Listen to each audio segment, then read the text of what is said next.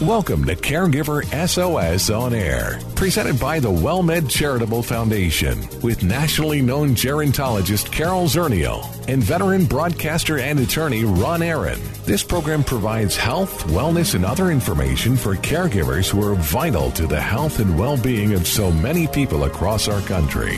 Now, here are your hosts, Ron Aaron and Carol Zernial. We'd like to welcome you to Caregiver SOS On Air. I'm Ron Aaron, flying solo. Carol Zernial, our co-host, is on special assignment, so we have the pleasure of monopolizing our guest time. Aaron Blight is joining us. He is an author, an international speaker, and a consultant. He's got his EDD, his doctorate in education, and his new book, When Caregiving Calls, Guidance as You Care for a Parent, Spouse, or Aging Relative. That book came out just last October 2020. He's an international speaker and consultant on caregiving and aging and the founder of Caregiving Kinetics. He has been recognized as a top 100 healthcare leader by the International Forum on Advancements in Healthcare. And it's a pleasure to talk with you. His doctorate degree, by the way, is from George Washington University, where I got my law degree. So I don't know that we were on campus at the same time. Maybe we not. Both went to what's a great university. It is a great university. Dr. Blight, it is great to have you join us. What got you interested in caregiving? Well, like many people, I found myself in a family caregiving situation, and that really upended my life. It changed the course of my career, and it changed the direction of our family. But that's what got me into it, and I have stayed the course ever since then. For whom were you caregiving? It was my mother-in-law. At the time, we're going back to very early 2000, so 21 plus, a little over 21 years ago, I was actually in the federal Medicaid program. I was writing national healthcare policy for elderly and disabled people. But Ron, if I'm being honest, I didn't really know much about what it meant to be elderly or disabled at that time. I was fairly young. Nobody did. It might sound shocking that someone's writing national healthcare policy on a subject that they didn't really know a lot about, but that was me at this time. And my mother-in-law was diagnosed with a brain tumor. It just came out of the blue. Wow. Totally unexpected. And she was given a very short time to live. The doctors urged her to have immediate brain surgery to remove the tumor. And if she survived the OR and if the surgery was effective, they said she might live for 6 to 9 months. She moved into our home shortly after the surgery, and she was supposed to stay in our home for 2 weeks to recover. And she stayed in our home for almost 2 years. She went through a second brain surgery and radiation and chemotherapy while she was in our home. But she lived a total of 5.5 years after that original diagnosis. One tough lady. She definitely was a tough lady and lived far beyond the doctor's projections. They actually wrote a case study about her, but she was also in a state of steady cognitive decline for the rest of her life. And so we were family caregivers for 5.5 years. And it was a very difficult, challenging, protracted experience, but it led me to ultimately leave Medicaid, and I became a provider of home care services and then subsequently studied caregiving as a phenomenon of social science for my doctoral degree. What did you discover about yourself as you got into caregiving? I discovered that I wasn't as patient as perhaps I thought I was. And, you know, I was not prepared at all for this. I was 29 years old when my mother-in-law moved in with us. So we were sandwich generation. We had 3 young children at the time. And I just didn't have any idea how to do it, how to be a caregiver. The extent of our analysis was mom needs help, so we're going to help her. But we didn't really know what that meant in our lives and really how to do it. And so I often felt very conflicted about my mother-in-law being in our home and conflicted about being in this caregiver role because, you know, I never envisioned being in that position so young. You know, you have in the back of your mind that, oh, maybe you'll have to take care of your parents in the future someday. but I was focused on building my family, and we had small children and had a career that was growing. And so on the one hand, if I'm being honest with you, Ron, I kind of resented her being there, but then at the same time, I wanted her to be there. I mean, I loved my mother-in-law. She was a great mother-in-law. She treated me like a son from the moment that she met me. So I wanted to be there for her. I wanted her to be in our home, but at the same time, I resented the fact that she was in our home. So this kind of internal conflict is something that I struggled with on a daily basis. Now, did you and your wife's name is Jessica? Yes. Did you share the caregiving, or did it fall more on one and the other? It definitely fell more on her, because she was home, and it was her mother, and she was involved in really all of the tasks of caregiving. I was kind of the nighttime reliever. When I came home from work, I was helping with the evening activities and sometimes overnight activities to help my mother-in-law. I was trying to give Jessica a break, but she definitely bore the lion's share of the caregiving. Did you find yourself staying later and later at work? No, I didn't do that. Although sometimes work did feel like a bit of a respite for me, and a place where I could kind of get away from the shadow of terminal illness that was just cast upon our home. It wasn't until children. I'm sorry. Yeah, go ahead. They had children at the time too. How did they deal with the caregiving environment? They were so young that they really didn't know much different. Our oldest was six and a half when my mother-in-law moved in. And so most of their memories, if they have any memories today of their grandmother, it's, when she had a bald head and was sick.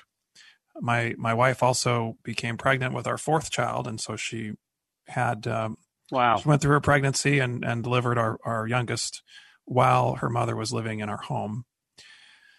So, you had the caregiving for a parent, and also the caring for young children going on at the same time. You guys were like the great Walendas working without a net. I don't know. We just did it. And I think that's what family caregivers do. They just find themselves in the situation, and they just roll up their sleeves and they do it. And it's really, I think, largely motivated by love. There's also a certain sense of duty and responsibility to your family, and those are also big motivating factors. It wasn't until I studied family caregiving later on in connection with my doctoral degree that I really started to come to understand why I struggled so much as a family caregiver. And my research exposed me to study from a couple of applied gerontologists, Rhonda Montgomery and Carl Kozlowski, who spent their careers studying family caregivers. And they developed a theory, family caregiver identity theory, which views family caregiving as a series of role-based transitions that are precipitated by the changing health conditions of the care receiver. And so if you think about the historic family relationship that you might have with your loved one. Let's just use the example of a parent and an adult child. All right, now hold that thought a minute. I want to let folks know who may have just joined us. They're listening to Caregiver SOS on air. I'm Ron Aaron, along with our very special guest, Dr. Aaron Blight, author and international speaker, a consultant. We're talking with him. He's been on before. You may have heard him about his new book, When Caregiving Calls, Guidance as You Care for a Parent, Spouse, or Aging Relative. Carol Zernial, our co-host, is on special assignment, and so it is Aaron and Ron handling this program today, and it's fascinating. Go ahead. I didn't mean to interrupt you, and you were talking about the two professors who gave you real insight into caregiving.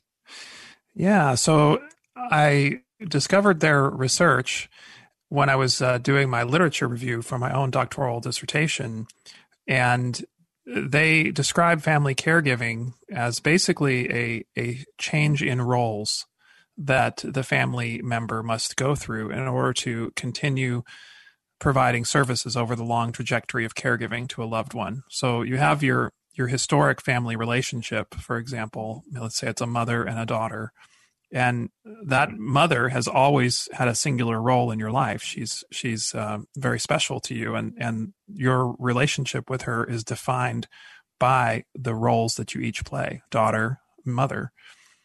And but when caregiving enters the picture, you start to assume the role of caregiver. And that means that you're interacting with your mother in different ways. The way that you speak to your mother is different. The way that you think about your mother is different. The way that she thinks about you is different. And so the dynamics in that relationship change, and the activities that you're involved in also change. And so you start to potentially ask yourself, who am I in this relationship? She's always been my mother, but now I'm more of a caregiver. And how does that affect our relationship together? So it can be a real struggle for families. Let's talk a little bit about the kind of advice and guidance that you have in your book. And for folks who are listening, we'll tell you how to get a hold of it. And it may be the kind of handbook that those of us who may end up being a caregiver. And as the saying goes, you'll either be a caregiver or a care recipient or both over time. So Dr. Blight, what kind of guidance do you give? And I assume part of that is what you learned from caregiving yourself, what you may have done differently. Absolutely. So my book is called When Caregiving Calls, Guidance as You Care for a Parent, Spouse, or Aging Relative.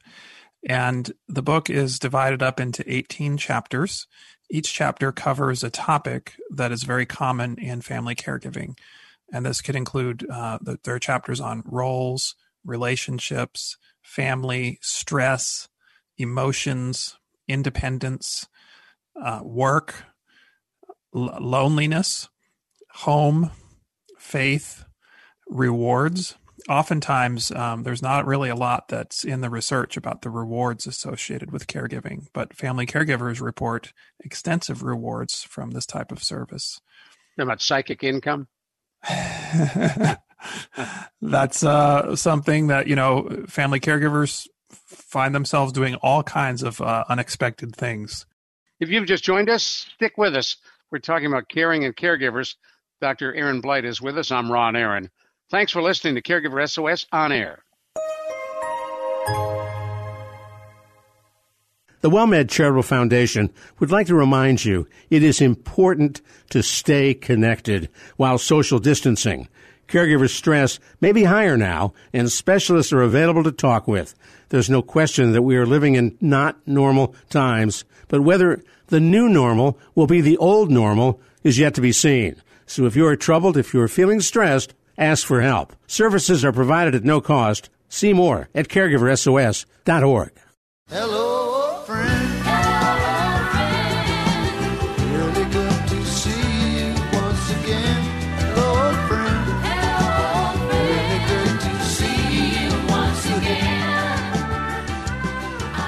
We are so pleased you're sticking with us right here on Caregiver SOS On Air.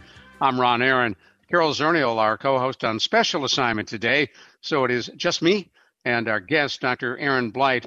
He's an author, an international speaker, and a consultant who spent a whole lot of time dealing with caregiving. He was a caregiver for a period of time for his mother-in-law, and then took a look back at it. And in his PhD and his dissertation and his career, he now focuses on caregiving. So, Dr. Blight, we were talking about in your book the various chapters, 18 chapters, dealing with 18 segments of caregiving. And as you look at it, as you tick those off, boy, they all make sense. Yeah, they do. And, I had the opportunity to work with a lot of family caregivers when I owned my home care company. We serve thousands of families throughout the northern Shenandoah Valley, the eastern panhandle of West Virginia. And I found that each caregiving journey was unique, but at the same time, there were very common universal themes and challenges across all of the caregiving situations. So When Caregiving Calls, I've really brought that kind of practical experience and shared some stories of course, we've protected the privacy of all of the individuals, but shared some experiences that I personally witnessed or personally experienced myself in caregiving. coupled with some research and some data-driven information that can help family caregivers. But because my doctoral degree is in learning, that really also shaped the format of the book. Because as I was writing, I kept thinking about family caregivers and what do they need to know? What are their challenges? And how could I write a book that could do maybe a little bit more than inform, but potentially transform them and their caregiving experience? And so each of those 18 chapters talks about a topic that's very germane in caregiving. But at the end of each chapter, there are questions for reflection. And they are designed to prompt the family caregiver to think about their individual situation and reflect on what they just read to identify how they might do things differently and perhaps be a little bit more proactive in caregiving. And even they're invited to record in writing just their own reflections. We know from adult learning research that intentional reflection can open the door to learning and to transformation. And so that's what these questions are designed to do. And I mentioned I was with a group from New Hampshire not too long ago, and a woman who read the book, and she said that she had been a caregiver for her mother for 14 years and now caring for her husband for 6 years ongoing. And she engaged in this reflective process, reading the book and writing her answers to the questions. And she said that this was the most educational, illuminating thing that she had done ever in caregiving. And she didn't want to share anything that she had written, which is fine. These are very personal matters. But I was really happy to hear how profoundly moved and affected she was by that process. What are some of the questions? Give us an example of two of what they are and how they pique people's interest as he reaches back for the book. That's great.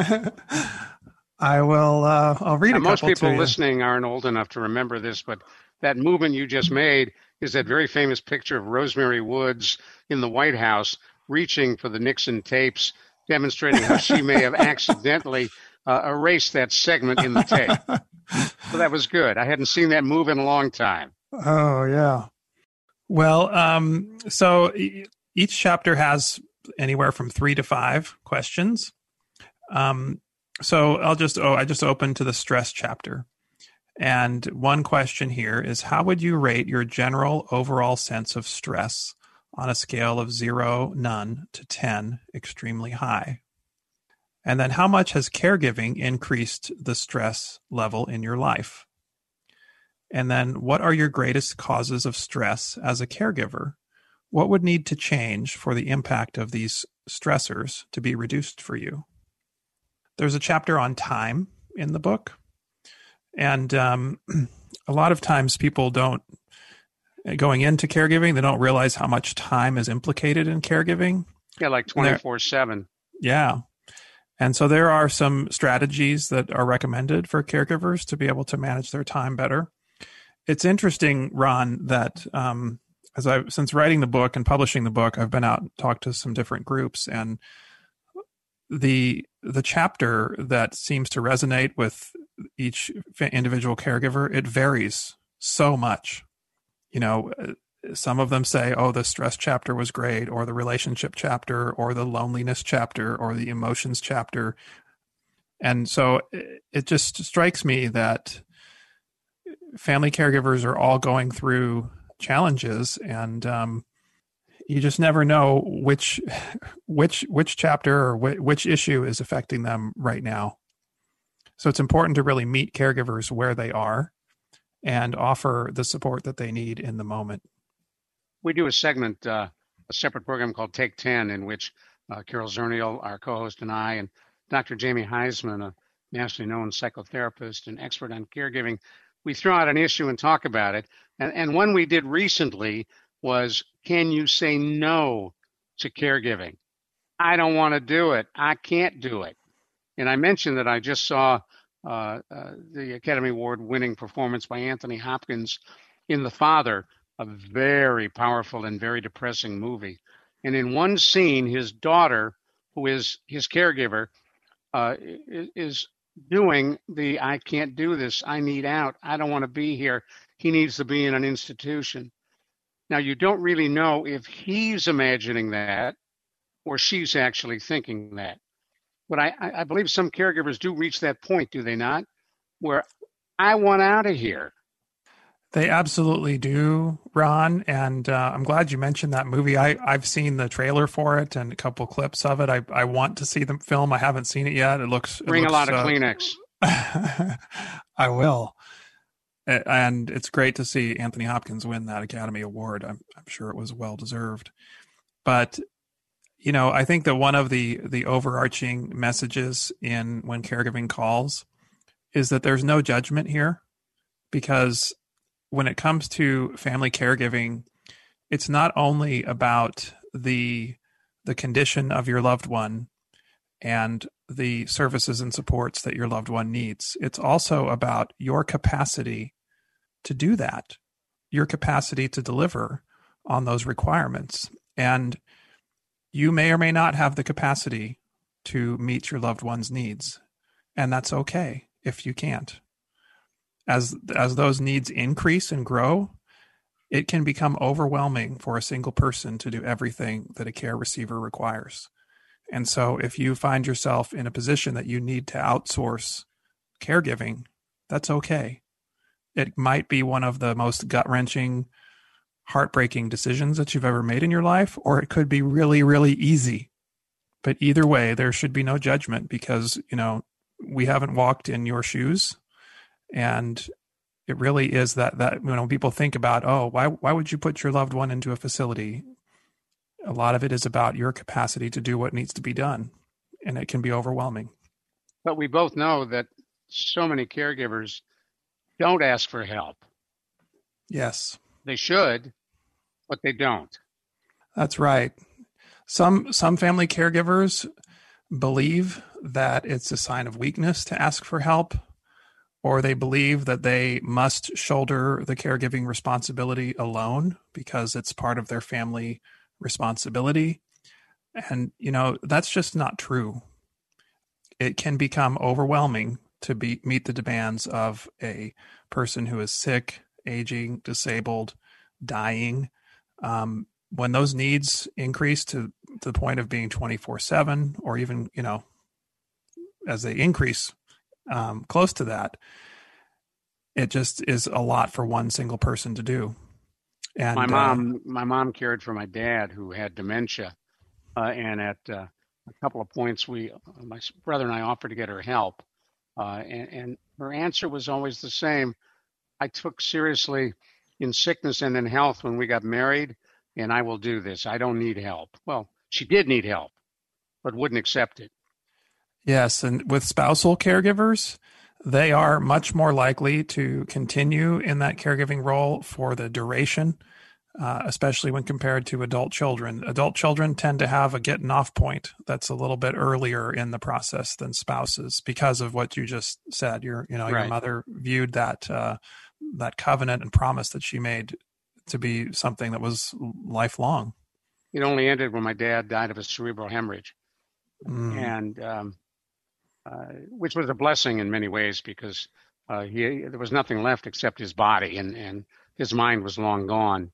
But she was there to the very end. Well, that says something about her. Undoubtedly, your father was very blessed and lucky to have her, and I'm sure that was also difficult for you and the rest of the family to observe, to watch her with probably some of her own health challenges to be trying to care for him. Well, they had an incredible marriage. And until he developed dementia, there was never a crossword between them. But one of the phases in dementia is when he went through the angry phase and would yell at her, which, of course, was so different. But she never took it personally. And I'm sure in your book you talk about don't take that personally. Yeah, when you're able to recognize that lashing out and things like that's a result of the illness, it's not the person who's willfully yelling and being angry, then it's a little bit easier to take it on the chin. Now, we are flat out of time. How can folks get a hold of your book? So When Caregiving Calls is available anywhere that books are sold online, or you can get it through a brick and mortar bookstore. And I'm really excited to share that the audiobook was just released as well. So some of your listeners may prefer listening to reading, and you can also download the audiobook from Amazon. Did you do the audio? I did. Cool. I wasn't sure. I wasn't sure if I was going to do it, but the recording engineer convinced me, and I'm really glad that I did at this point. Yeah, who better than you? That's great. I got to stop you right here. I thank you so much for joining us, Aaron Blight, international speaker, consultant, author, and we look forward to talking with you again. Thank you, Ron. Bye-bye. Thank you, Ron. Thanks for joining us on Caregiver SOS On Air. For Carol Zernial, I'm Ron Aaron. We'll talk with you soon. Bye-bye. You've been listening to Caregiver SOS On Air, an exclusive presentation of the WellMed Charitable Foundation. We welcome emails with suggestions and comments on this program at radio@wellmed.net. Join co-hosts Carol Zernial and Ron Aaron next week for more on caregiving, improving the health and well-being of caregivers and their care recipients everywhere. For more on caregiving and podcasts of our programs, visit caregiversos.org.